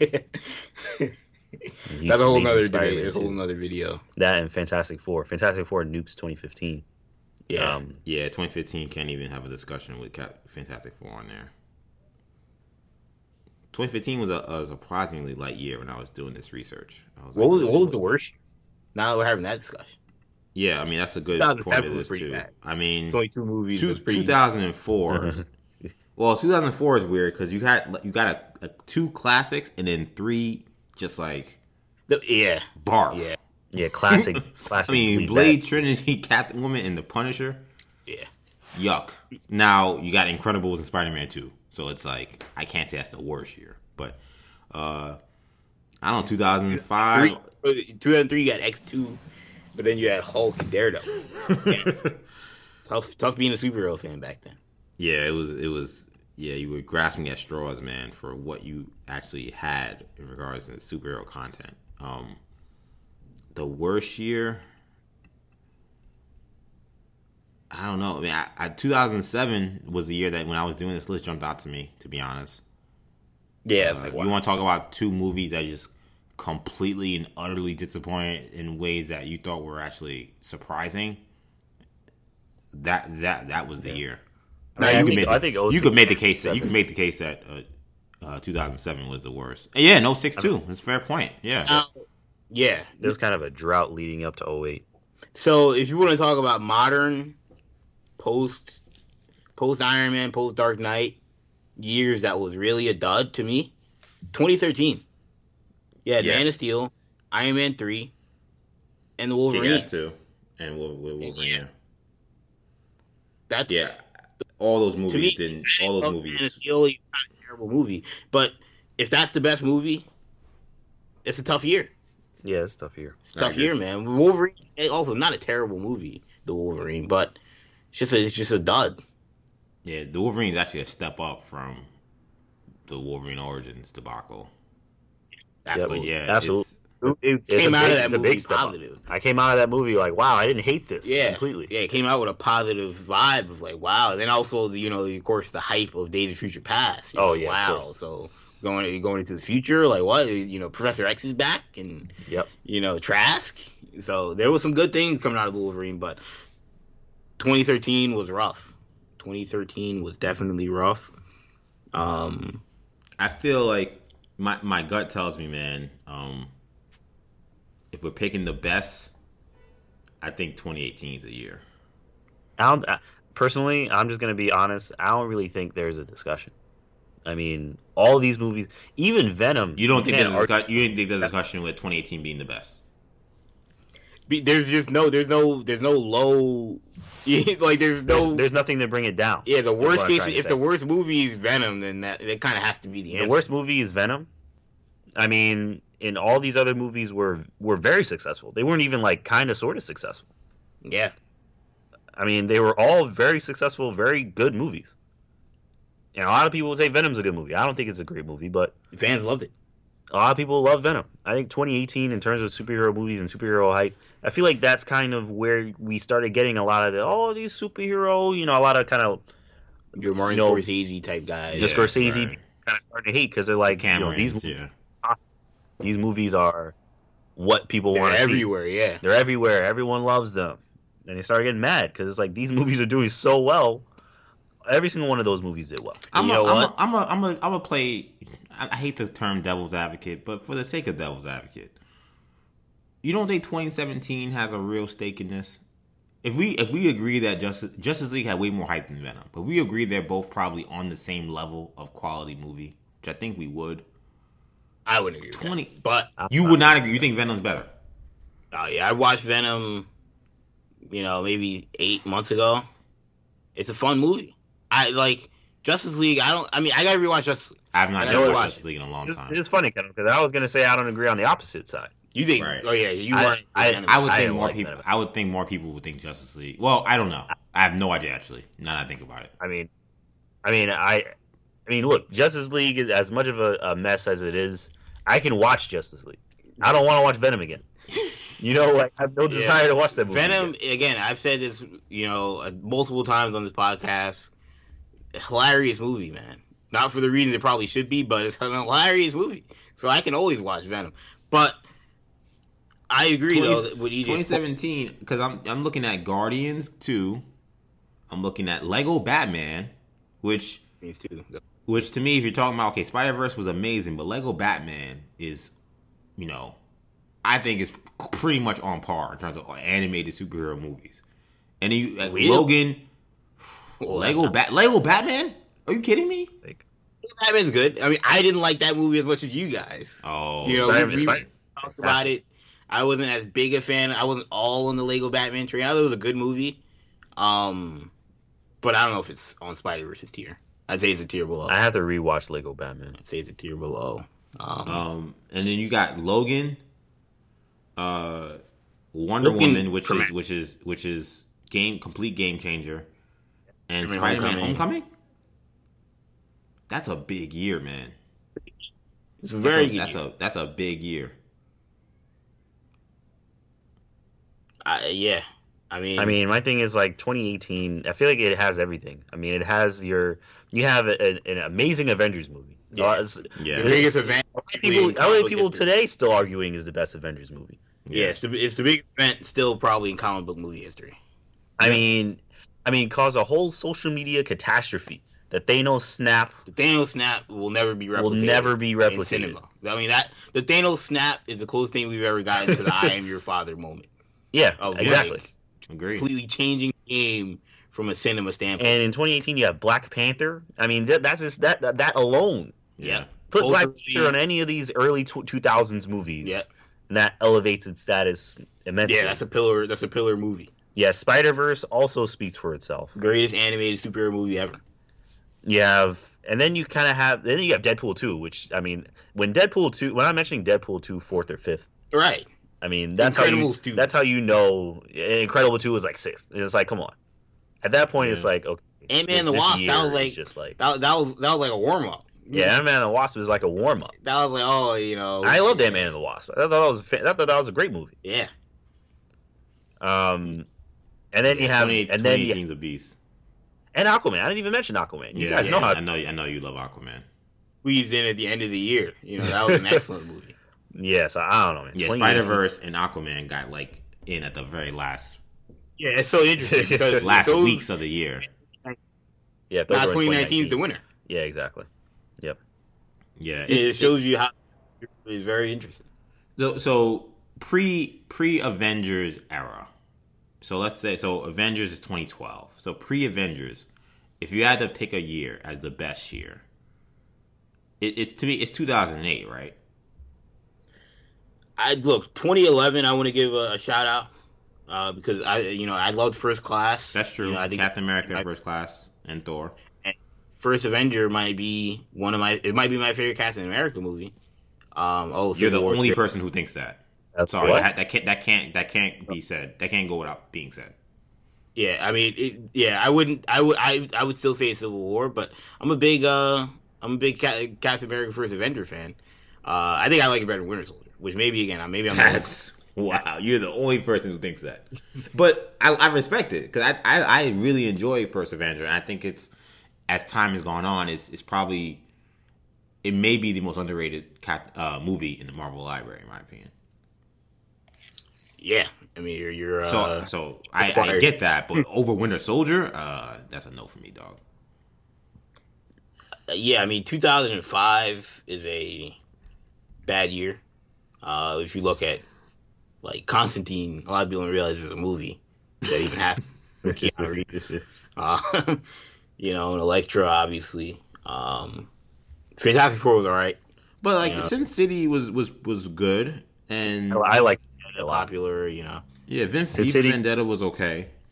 we City, don't V for V for Yeah. Vendetta and Batman Begins are quality movies. right. Um, they just don't. They they didn't really. Uh, in terms of the landscape of the superhero movie or the comic book movie, uh, didn't really have the impact. But yeah, yeah, no, I mean, I think, I think for me, I, w- I look at 2011, I look at tw- 2008 as the as the two that for that era are the best. And The problem with 2008 is again that you're primarily looking at two movies that were excellent: the Iron Man and the Dark Knight are the arguably top five comic book movies of all time. Yeah. So. I mean, I didn't hate the Incredible Hulk. I know a lot of people. Yeah, did. neither Very I did not. Like, I, I am I am not one of those people. You know, and again, the Incredible Hulk is another one where, similar to what I mentioned with 2012, where I think retroactively, people kind of didn't like it because it wasn't as good as the movies that subsequently came after. right. But I feel like I don't know me in my, at you know in my my what, uh, what, year did that movie come out? 2008. 2008, my 10 year old self. I love the Incredible Hulk. You know, when Iron Man shows up at the end of that joint, I'm losing my mind. As I think a lot of people were. So, you know, I look, I think, uh, I think that movie, you know, kind of gets forgotten because of the, and also I think that movie gets looked at much more positively if Ed Norton is still a Hulk. And he's in all those Avengers movies. But that's a whole nother conversation. No, I agree. This is a good. Uh, this is a fun exercise. I, I enjoyed this. I hope you. I hope our, our, listeners enjoyed it. I mean, we were so lucky um, to have had all these years of superhero movies. When I really kind of looked back on the list, I'm like, wow, look at all these movies, and I've watched almost every single one. A few in there I didn't watch. I don't think I watched Kick Ass two. I never got the chance to see the the um, the Teenage Mutant Ninja Turtle movies. Um, but almost everything else I've I didn't watch obviously like the Hellboy from last year like I didn't watch but like almost everything else in here I've watched. Um so it just it, it just kind of taking that look back uh on what we've kind of you know gotten to experience in this superhero age as it's become with Hollywood and who knows with COVID-19 what the future holds. So I think that you know I thought that it was important to see what we've done. So uh, thanks for uh, engaging in this uh, in this conversation. I thought it was cool. Um, let's do the episode recap so we can get out of here, guys. So let's first begin with um, let's start with Agents of Shield. This was uh, Agents of Shield. Of course, we're on episode three of season seven. Alien commies come. Uh, Alien commies from the future is the title of the episode.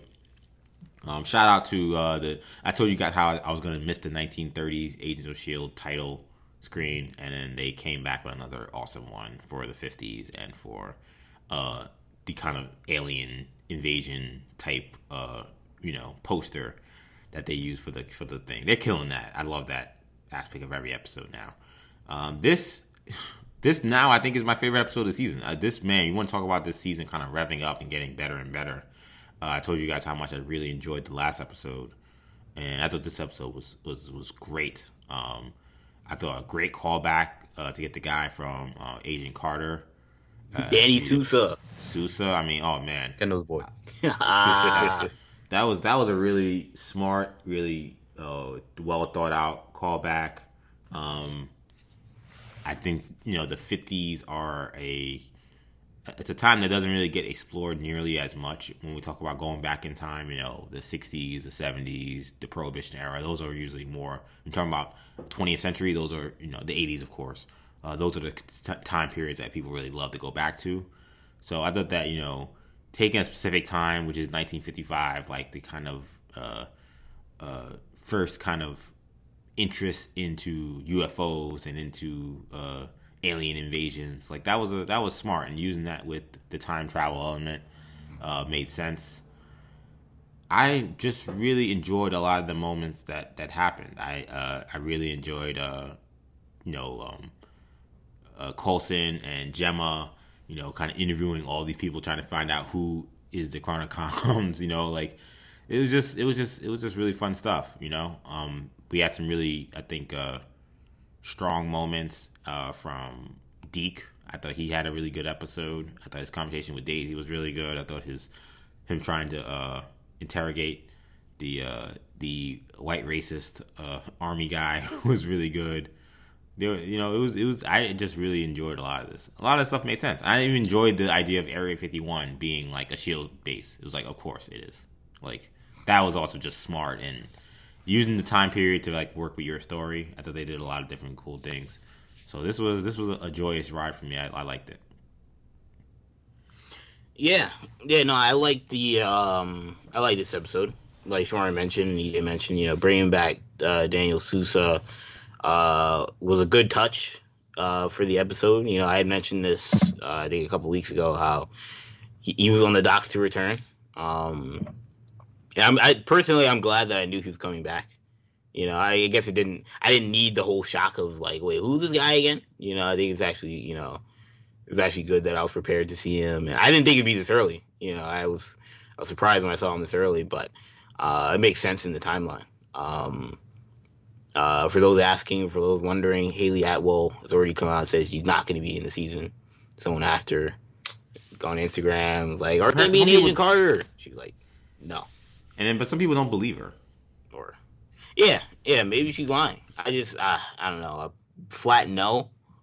Wow, she, she that's all lied. she said was no. She said no. It's a comment on Instagram. She didn't have to. Say, she didn't have to say anything. she could have been like, "Well, I'm gonna ignore this," you know, because I don't want to violate my NDA. You know, but so I don't know. Personally, I would expect to see Peggy Carter, but if she does show up now, that would be a legendary, uh, a legendary appearance at this point. But still, the having Daniel Sousa uh, show up, I do wonder. Like, wow, none of those guys know what Peggy Carter looks like. You know, to me, that was a little. Goofy. I wonder about that. But I'm like, so this wow. guy knows who Peggy. Like, this guy is like running the base, and he was he works with Peggy Carter, and nobody else in the base hears, oh, Peggy Carter's in the building, and they realize it's not her.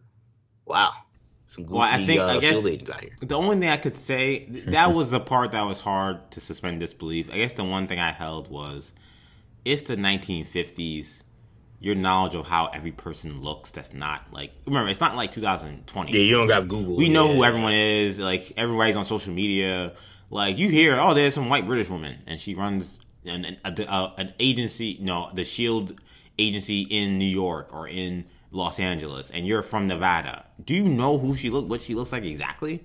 You might not. You know what I'm saying? It'd like, be like yeah, it'd be like if like she's if not Bill Russell. She's not Bob Cousy. Right, right. Where right, people yeah. have pictures, you know, they watch TV, like you see them. Like she's just a government official. Somebody, if somebody like walked up to me and like told me, "Oh, Kendall, this is uh, Theresa May, Prime Minister or former Prime Minister of Britain," I'd be like, uh, yeah, seems legit. Now, yeah, I couldn't tell you what she looks like. Know her by her name, know her by her position. Couldn't tell you what she looks like.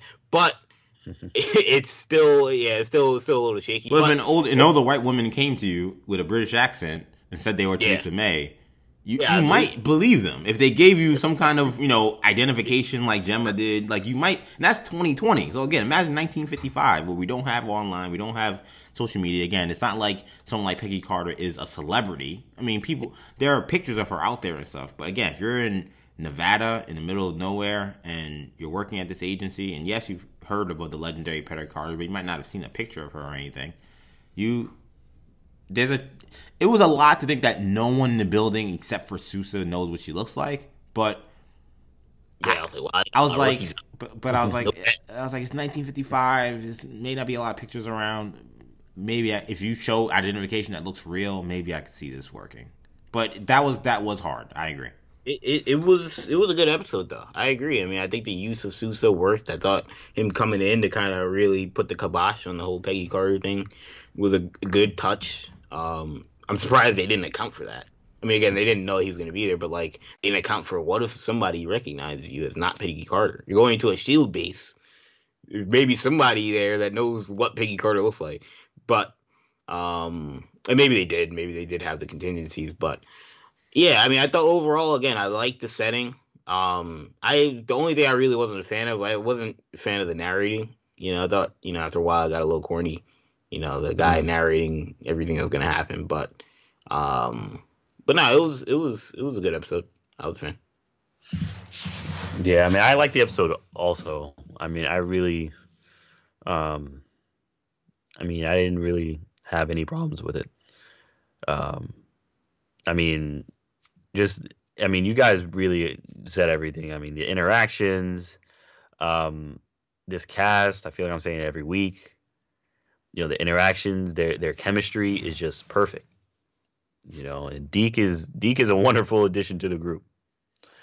So I'm very much loving their chemistry. Um, I thought it was hilarious what that general was saying, talking about how they were commies and, and That calling, was calling. Deke Ivan that was hilarious. and all this stuff. That was that was so funny. Uh, so I mean, just the writing in the show is just so clever. It's just really well done. Um, so uh, it's very very much appreciated. Um, I'm glad May seems to be going coming back to her original self. Um, so that's welcome. I, I was hoping she wouldn't stay like this for too long. It doesn't seem like that's going to be the case. Um, so that's well, that's uh, definitely a, a very good thing. And uh, yeah, I mean, I'm I'm liking these adventures so far. Um, I mean, the Chronicoms are, are kind of just the Chronicoms. I I don't know. I mean, they're decent villains. I mean, they're good enough uh, for the season. I'm hoping I'm hoping we kind of get another have another shoe to drop. Um, but if not, I mean, I'm okay with this.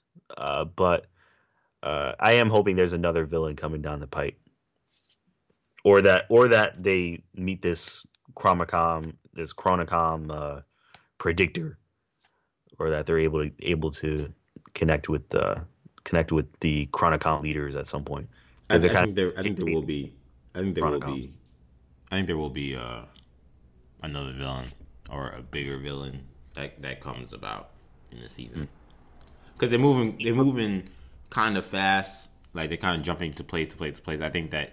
I think that we're gonna see some other aspect of this show I- come back. Especially, I think when when Fitz comes into the play, I'm kind of surprised we haven't seen him at this point already. Yeah, I mean, yeah, I miss Fitz. You just threw that Yeah. out there. Yeah, and I, I miss his presence on the show. But I think once he kind of gets into the fray, we'll kind of uh, I- move on from the Chronicoms. My guess on who the villain will be is I think it's going to be Wilfred Malick. Mm. I think they keep talking about him. And Yeah, that decision not to kill him, you feel like is gonna play, is gonna be a factor that's gonna affect think- them. yeah, I think they're gonna know. I think he's gonna recognize him sometime in the future, and that's gonna be interesting how that plays out. I don't know who's gonna play him. I don't know what everything's gonna look like, but I, I that's my guess is that they will run back into him, and Hydra will also will then ultimately still be the ultimate villain of the Agents of Shield, which makes sense. That's how it should be. But um, Yeah, and, and this is this is gonna be Agents of Shield's end, then their a final showdown with Hydra is appropriate. So, yeah, I could definitely see that. Um, let's talk. Let's end the show now talking about Stargirl. Uh, we're on uh, episode. I believe this is what four or five. I actually didn't put the number here. Um, episode. Uh, episode five. episode five. Uh, Hourman and Doctor Midnight. Um, I think the jury is out, man. This is a very enjoyable, fun, good show. Uh, I've, like, you know, like every time I watch it, I'm like, man, this is good. Uh, and like this episode, man, there were moments where I caught myself just laughing out loud how funny uh, it was. Um, shout out to DC, man. Shout out to uh, shout out to Gold Johns. Geoff Johns, man, because I know you know there was a lot of skepticism about this project when it was announced, but with every episode, I think that they kind of silenced those critics because this was another really good one. Um, I think uh, the the I, the uh, addition of Beth to kind of the squad and kind of her being the uh, venue for the Doctor Midnight, uh, you know, AI to kind of be a part, also a character on the show, was just perfect because he was a character that I really, really, wasn't crazy about at all until this episode, and like her quirkiness and her. Uh, her kind of her personality is like absolutely perfect what they're trying to do with like those uh, Doctor Midnight glasses. Um, the, the the Rick Tyler stuff. He's a he's a little he's a little rough around the edges to me, a little too over the top. I think in terms of his anger and stuff. For me, maybe, but I'm hoping that by the end of the episode we start to see that maybe you know he's starting to kind of come around. But um, but no, I thought this was a I thought this was another really good one. I, I really uh really had a good time with this episode. Um, and man, the Doctor Midnight stuff I think is it's potential to be really really good. Yeah, yeah. I mean, I absolutely agree. Um, I thought this was another great episode. I, I agree about um, I agree about Rick Tyler. I mean, he seems a little very '90s, very very Breakfast Clubby Right, right, right. Yeah. with his with his anger and his Yeah. angst. And it's like, all right. I mean, You You know, know, a little too one dimensional. it's a little, just a little, just a tad. I think Yeah. they just need to maybe tone that down just a tad. You know, make him a tad more of like a real human being. right. but Which initially I thought he was gonna be. yeah, yeah, like initially he kept turning it up. he kept turning it up every like time he was on Every screen. I new like- scene, I was I was like, like, I okay. more and more I angry. was like, all right. I mean, what's going on? At first, I was like, okay, you know, he's mad at his dad. right. He's kind, he kind of seems like an angry kid, but he's not showing it too much. And then it was Right. just no, he's just you know robbing people Right. and like you know just Breaking cars. I'm breaking stealing, I'm stuff. stealing his hourglass. I'm just gonna go beat him up. You know, oh, you know, I'll just break his car. And it's like, all right, you know, okay. So it's like, so I don't know. I mean, we'll we'll see how that goes. It seems like he's starting to come around, so that is a good thing. But I the everything else in the episode was completely fantastic. And I feel like this is almost like a good a good case for like a um um uh like a uh uh, I guess like a Young Justice type show. Um, I mean, you could say Teen Titans, but we already have Titans, and they're not teens, so that's kind of out of the question. But you know that kind of show, or like a um, uh, Young Avengers type thing, Yeah. you know, with like with like younger heroes, because it's it's a it's fun to watch. I'm gonna be yeah. honest. Yeah, this is what we should. Yeah, this is what we should have gotten from a Teen Titans show. Uh, but they didn't. They wanted to give us some weird kind of like they're adults, but they're not. It's just weird. Some of them are adults. Yeah, some, of them are adults. some of them are very young. Yeah. I don't know. Ugh, It's yeah, all really know. mature. Yeah. Yeah, it's all super mature. Yeah, it's it's you know, uh, no heart. They're no, trying. no levity. they're trying to do something. You know, they're giving us characters. I'll give them that. Characters and costumes. Look, man, yo, they're They're giving us. to- yeah, they're they're giving us the big names. The big names, the big players. They're just We're getting Aqualad. We're getting uh, Tim Drake. yeah, Blackfire. we're getting everybody. But um, uh, but yeah. So I I'm very much enjoying Stargirl. All the characters, the um Owen Wilson's character, um, e- Oh, everybody. Luke, Luke, Luke Wilson. or Luke Wilson, not Owen Wilson. yeah, No, I like him too. but um, but yeah, Luke Wilson's character. the other guy. Um, I'm I'm a fan, man. This is a really good show. Yeah, yeah, yeah. I mean, look, you know, I think this has been a very, very great start for Stargirl. I think mm. it's been a very great start. You know, obviously, I Oh, was skeptical. oh, skeptic- I was skepticism. A lot, a, lot, a lot of skepticism for a Stargirl show. Like, yo, should we even review this? Like, what is Stargirl? But like, Hey, should we even review look, the man, Berlanti joint? I was look, man, I was like Stargirl, but I mean, it's good. It's good, man. You know, I'm not gonna. I'm, I'll give it its credit. Give you give it its props. Um, you know, like the interesting thing will be to follow whether or not they continue to give it characters because it feels like Right. the story. It's kind of it kind of reminds me of the first season of Riverdale, you know, or like Runaways or something. yeah, even the Runaways, where like I feel like that first initial story is very interesting, but to sustain a series for a long period of time, you're gonna have to reinvent new mysteries or new kind of interesting stories. Some shows do it, some shows don't. Um, still haven't seen Runaway season three, uh, personally, but like Riverdale something that's tried doing that, and some seasons have fallen flat, some seasons haven't haven't in terms of the overall mystery, but they've still found ways to generate interest. Um, we've seen plenty of other shows that have kind of a one season arc that they then delve into something completely different in the subsequent seasons. This show feels like that. It feels like whenever whatever the season will end with, I, uh, maybe it- maybe it's a two season arc. I don't know. Like some you know like Runaway is kind of a two season arc rather than a, a one season arc. But still, like whatever the season ends with, I kind of wonder if all right now they're gonna have to figure out a completely new thing to to, to go with because most of the season feels like it's gonna be recruiting the team and like you know them taking taking on the the ISA, you know. Um, so it, it, it'll be interesting to see how this show progresses. But on this episode particularly, I thought I agree. I thought this was a good episode. Um, this this episode impressed me. Um, I first of all shout out Travis Matt for all the all the baller fans out there. You know, best tight end, you know, in the league. Travis Matt. You know, he's a lot more angry in this show than he was in Ballers, but uh, still, uh, still kind of playing the same kind of, you know, same, same kind of character. You know, the kind of backwoods country guy, you know, trailer guy. That's great. you know, like that kind of character playing Ballers, and this character he's playing now. uh, but still, you know, he, you know, this has been a this has been a good story. Um, the only thing I was wondering, and I'll be interested to see how this plays out. But yeah, I guess they haven't given themselves a reason for this to come up yet. But part of me is like, so they keep doing this thing where like, uh, forget her name already, Stargirl, uh, Courtney is she keeps talking about Starman is my dad, Starman is my dad, and it's like a fact, but it's not really proven. We don't know if that's the case.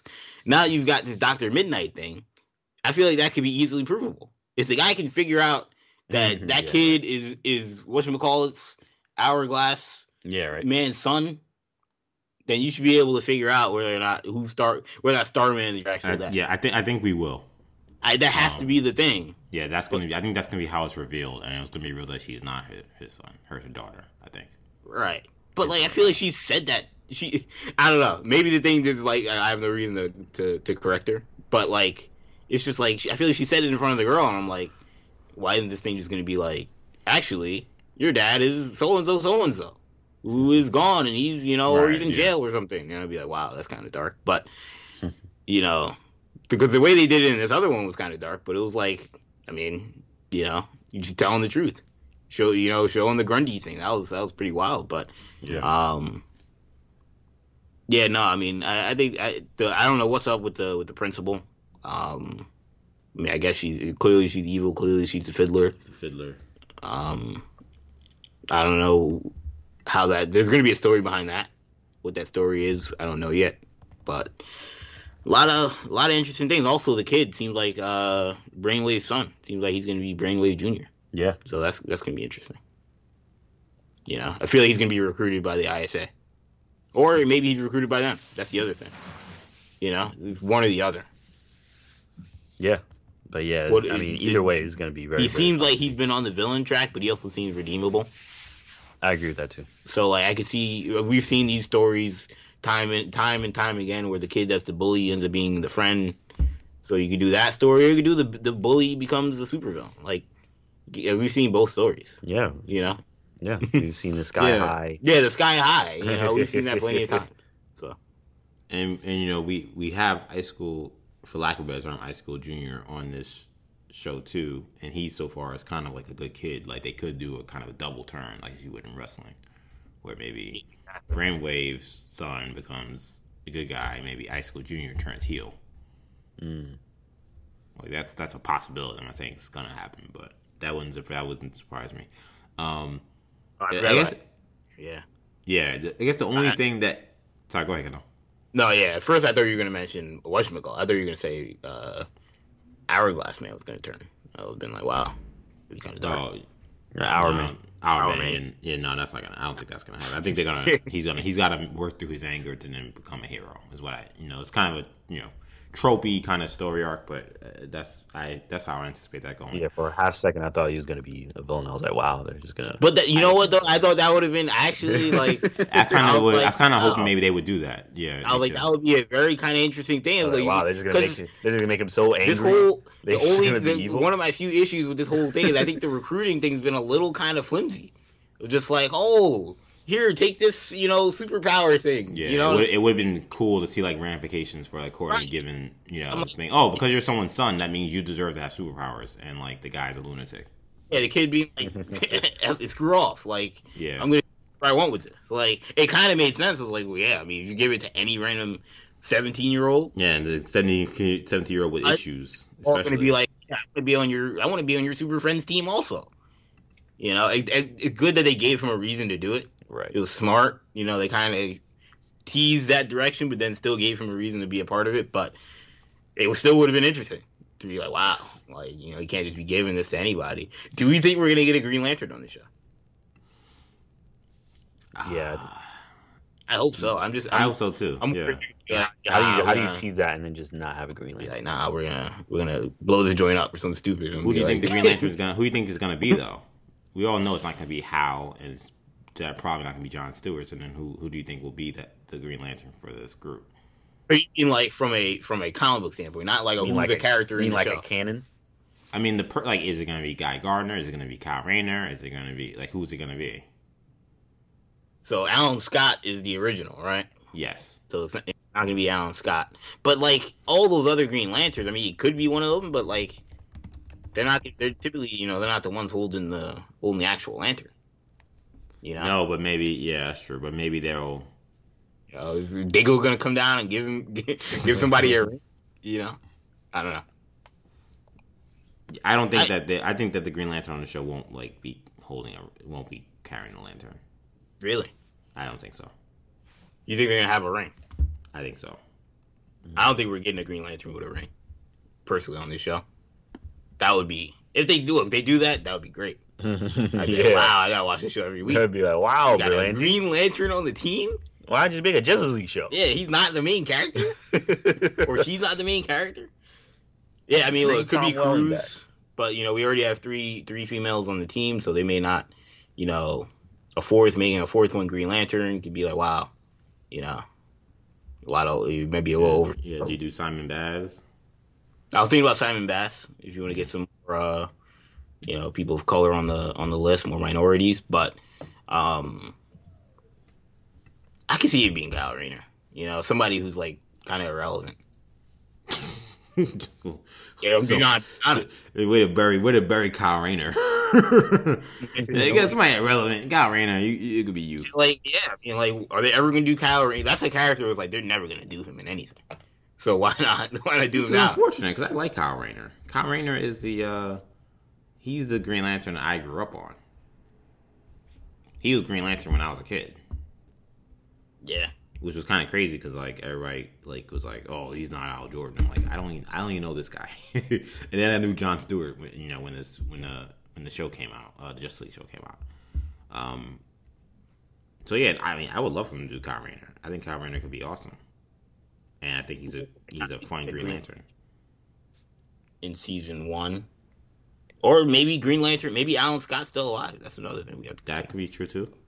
Yeah. he's dead, but it, you know, it feels like he feels like one of the type of people where they could, you know, dust him off and come back.